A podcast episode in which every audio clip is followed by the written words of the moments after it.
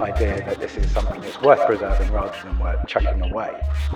Who controls the past controls the future. Who controls the present controls the past. Dusty Raiders of the Lost Ark kind of environment. Welcome to Uncertainty Playground, a podcast about design research from the London College of Communication. I'm the Dean of Design, Dr. Nikki Ryan. Uncertainty Playground is the title of our exhibition for the London Design Festival. It's inspired this series, which takes you behind the scenes as we prepare for the exhibition. We'll give you a taster of what's coming up in the festival, and we'll be talking about how design can define, address, and make meaning from the ambiguities and uncertainties that we currently face. In this episode, we'll be reimagining George Orwell's Room 101 and talking about how we control our past. The academics researching design histories and futures at LCC have devised this show called Room 2084. It focuses on the LCC archives, asks what the future of archiving holds, and explores the politics of preservation and representation. Two of that team, Dr. Ian Horton and Robert Urquhart, will be creating a living archive, something they call an inverted room 101.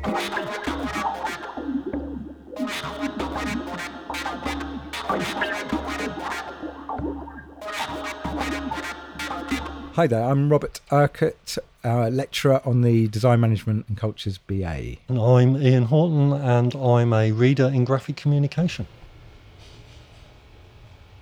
We're in the LCC archives at the moment. You can hear the low hum of the air conditioning. It's really cold in here. I wonder if you could tell us a bit about the archives, Ian, and what they contain. Okay, this is the University um, Archive and Special Collections Room. Um, we're actually in the area where the um, archive is stored. It has a substantial collection which relates to the college's history. So there's Tom Eckersley's work in here. Um, there are also things that are external to the university and the college. So we have material from uh, Stanley Kubrick, not the films themselves, but location photographs, um, a lot of letters dealing with the making and the production of film. Uh, and in my own research interest, there's a substantial collection of comic books and fanzines, which was donated by Les Coleman it's constantly being added to, so there is still some spare capacity in the archive, and it's kind of interesting to see what kinds of new things that we put in here. Can you tell us a bit about how these collections were acquired for LCC and what their significance is? Yeah, uh, there are a number of different ways in which the archive is put together. So, uh, a substantial part of it is material that's gathered from um, staff, alumni, and students, and we have a strong body of work that was um, literally donated in a way by being working here. Um, there are also collections which are bequeathed on somebody's death.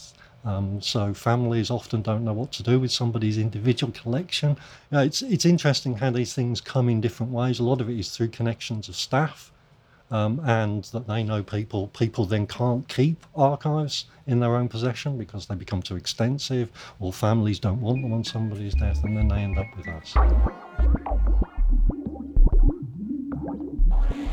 Robert, can you say a bit about the living archive that you're creating um, as part of your group show, which is part of Uncertainty Playground, the London Design Festival exhibition?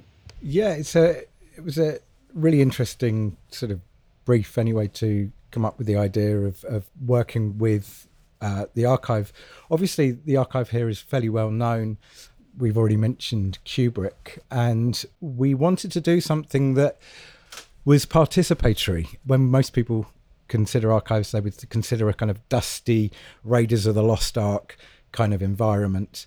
And although archives are quite often places where work is preserved, stored, and there is an element of, uh, of, of, kind of warehouse about them, there's a kind of increasing um, look at the future of archives, and that's something that we wanted to to embrace we wanted it to be participatory, which means some kind of engagement, contribute uh, contributions uh, from staff, alumni, students that work within uh, LCC, and so we sort of thought about what's you know what could that entail, and that really for us is about looking at something like Orwell and uh, who controls the past and from that we decided to sort of look at the kind of inverted room 101 something that was light-hearted humorous to a certain extent but also something that could really talk about putting collections forward to a jury or uh, a panel,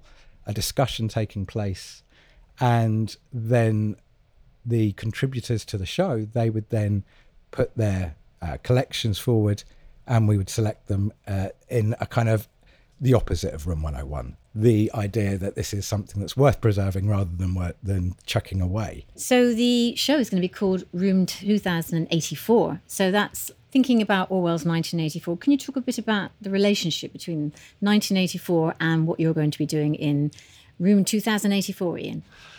The full quote from Orwell is Who controls the past controls the future, who controls the present controls the past. And we're very much concerned with the idea that the archive is a place that institutionalizes people's collections. It therefore becomes something that is a reflection of our past, but is it the right stuff we're collecting? And so part of the idea was that we wanted to open things up a bit more and question the value of what we already have collected and think about some of the things that we should perhaps be collecting for the future. So, in part, we were thinking, well, this is our past we're looking at, but we're thinking, should this be the future that is then preserved for others to carry on the research that we do?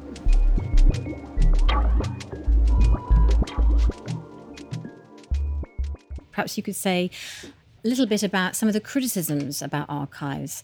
They're about selection and preservation, but it's not a neutral activity, is it? So perhaps you could say something about that. Yeah, I mean, I think the traditional role of, of an archive is really to acquire, to uh, process, and then to sort of describe the work on, on show. And like with any form of curation or any form of collection, there are varying sort of uh, necessity for having an archive. Sometimes it's the uh, allegedly the you know the best of the best, or something that is uh, seen as as having some kind of life beyond its own initial remit.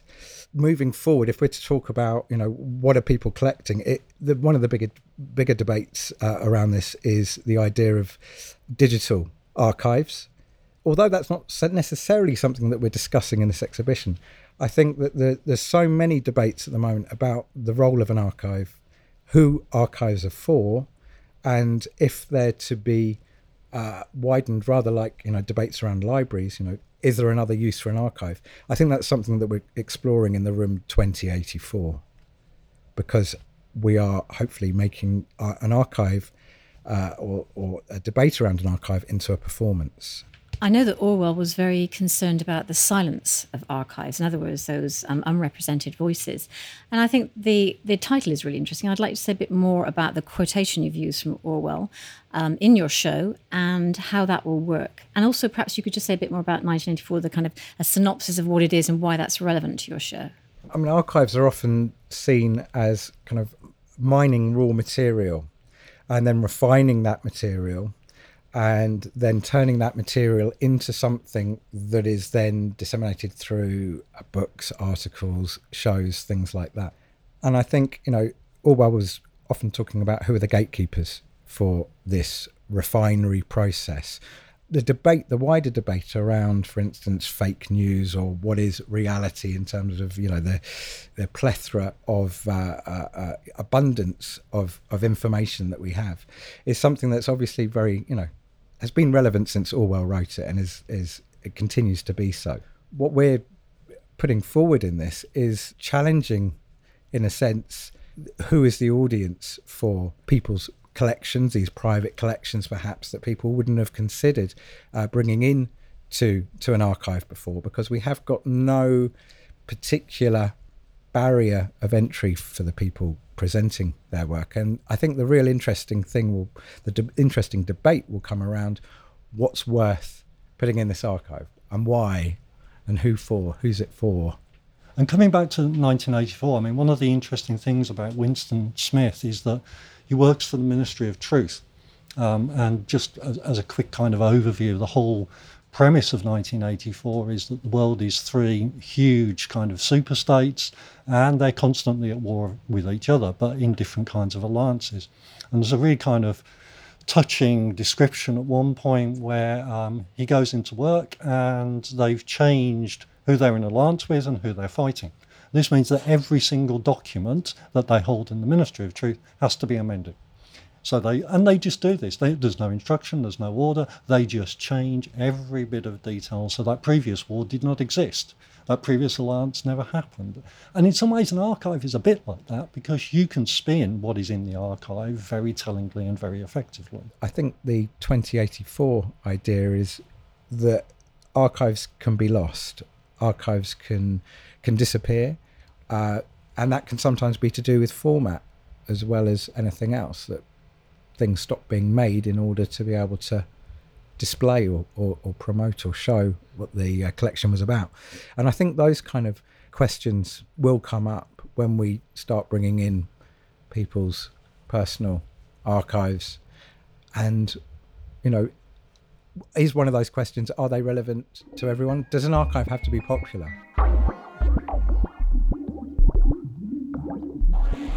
Archives are also about identity, and so through this show, you're collectively shaping a view of what London College of Communication is. Can you speak a little bit more about how the archive relates to the identity of this college? I guess there's a very long heritage of it being the London College of Printing previously. The archive here actually holds quite a lot of material that relates to that period in time. Um, but it is a living community that changes. So, in some ways, this is saying, okay, we have got a heritage and that's part of it, but we're not really going to be showing that in the, in the exhibition at all. We're much more interested in, well, what is it that the staff we've got here now, or recent alumni who've graduated from here, or even staff members who've moved to other institutions, what it is that they have bought into our environment. So it's really to show shifts, I think, that have happened within teaching, within our concerns, within our interests, and how that feeds into courses as well. We're entering a very interesting period where we can start to really think about how do we how do we move forward with the heritage that we do have, but also bearing in mind that the kind of work that students are producing now maybe um, looking around us today, we're looking at boxes of scripts and and film reels. The kind of work that students are doing today may not necessarily fit in a cardboard box or be stored at 14 degrees in a cold store. So I think it's it's it, as much as the heritage is important. I think it's really interesting to think about what out of the students graduating uh, today will be how will their work be be archived and stored, and also this is a generation that you talk about archive. Google has to be mentioned and search engine optimization. Uh, do we just go to the nearest and dearest, or do we do we really push forward? And I think one of the things that London College of Communication does very well is not go for the softest option first, not go for the easiest route through, is to uh, train up all staff and students to look at every option and be able to understand the tools. And those tools haven't really changed over the years at a basic level. Next year, we're hoping to be able to offer an option called Archive Fever to second year students to specifically delve into this particular area, as it seems to have kind of grown in interest over the last few years. Uncertainty Playground is the overarching theme for the London Design Festival, and it's all about being playful. Orwell's was a very dystopian view of the future. So, how does the playfulness come into your particular show? Well, hopefully, it was a work of fiction but increasingly, obviously, it's perhaps not. Um, uh, well, you know, I, I very populist route through. For me, Room 101 was a TV program as much as it was uh, a part of a, a, seminal book. And the idea of bringing people in to quiz them about their fascination with subject matter or a, a collection of items, and then to place them in a special place should they win. It turns it all into a bit of a game show, which I'm not averse to to putting forward. I think it's quite a, a, a nice way of of debating, you know, things that could be actually quite dry and difficult to discuss. I think the the uncertainty is certainly there because obviously, you know, we unlike Orwell, we can't predict the future, but at, at the same time, the kind of um, the the playground will certainly be in force. Um, I think having a jury does tend to kind of give a bit of a Eurovision Song Contest kind of feel to things anyway, no matter where the jury is. Um, I think that's always a healthy thing. I don't think anything isn't worth saving. I don't think we're going to be sort of setting fire binning work or items that people bring in, but it certainly will reflect on this kind of idea of a gatekeeper. Who are the gatekeepers? You know, what are the criteria for saving work for the future?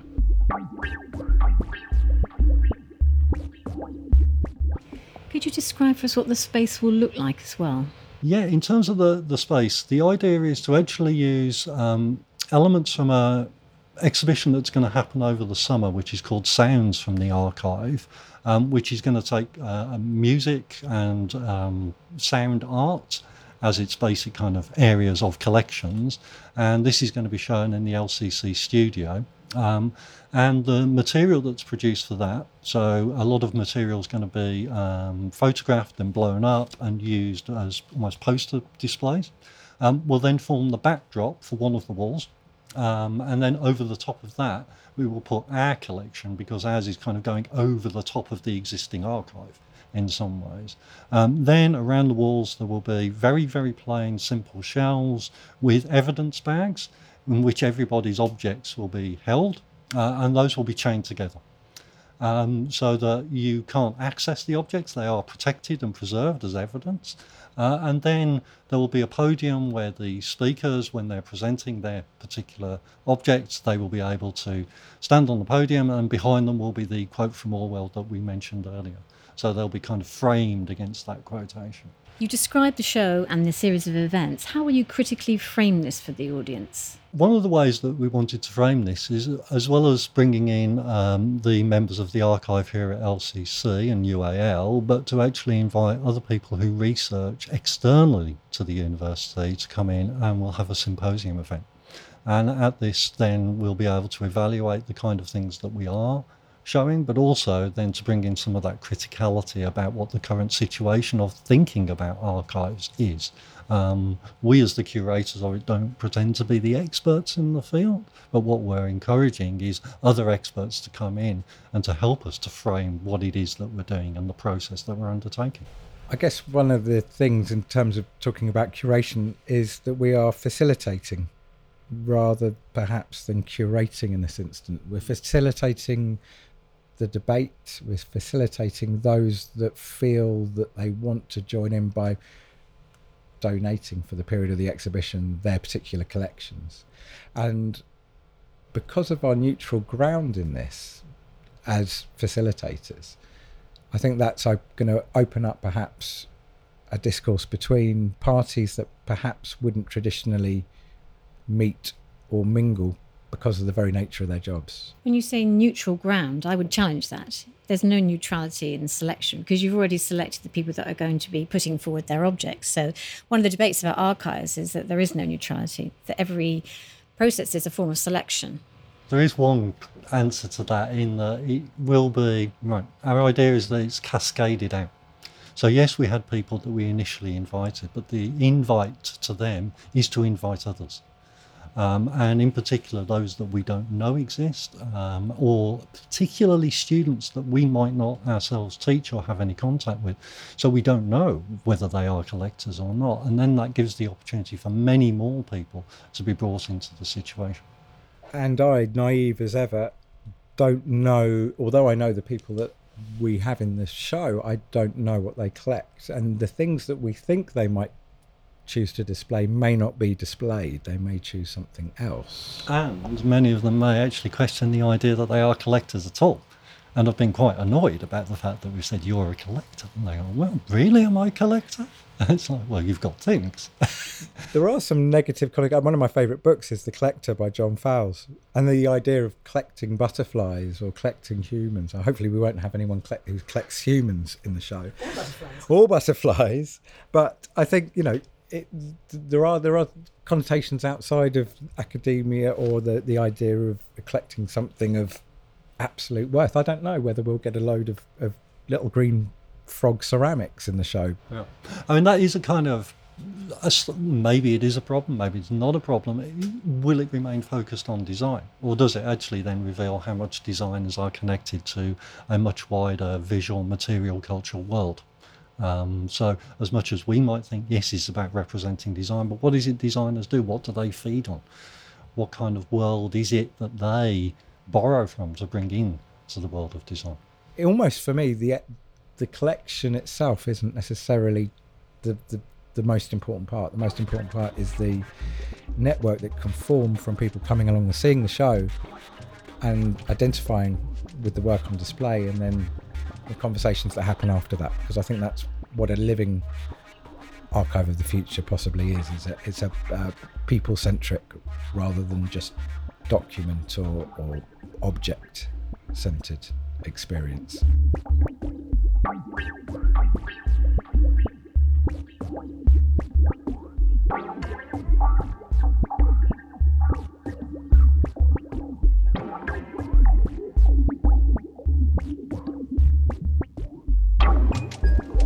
As well as the Living Archive, we'll be running a programme of events and exhibits imagining possible futures, open to the public from the 16th of September. Please subscribe to Uncertainty Playground on iTunes, and don't forget to rate and review us if you're enjoying this and share it with your network.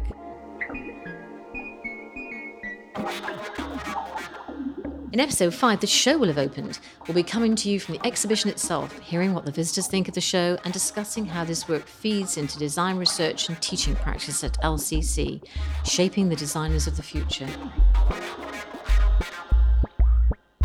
Thanks to Professor David Toop of LCC, who composed the original music for this podcast, and to my producer, Lucy Dearlove.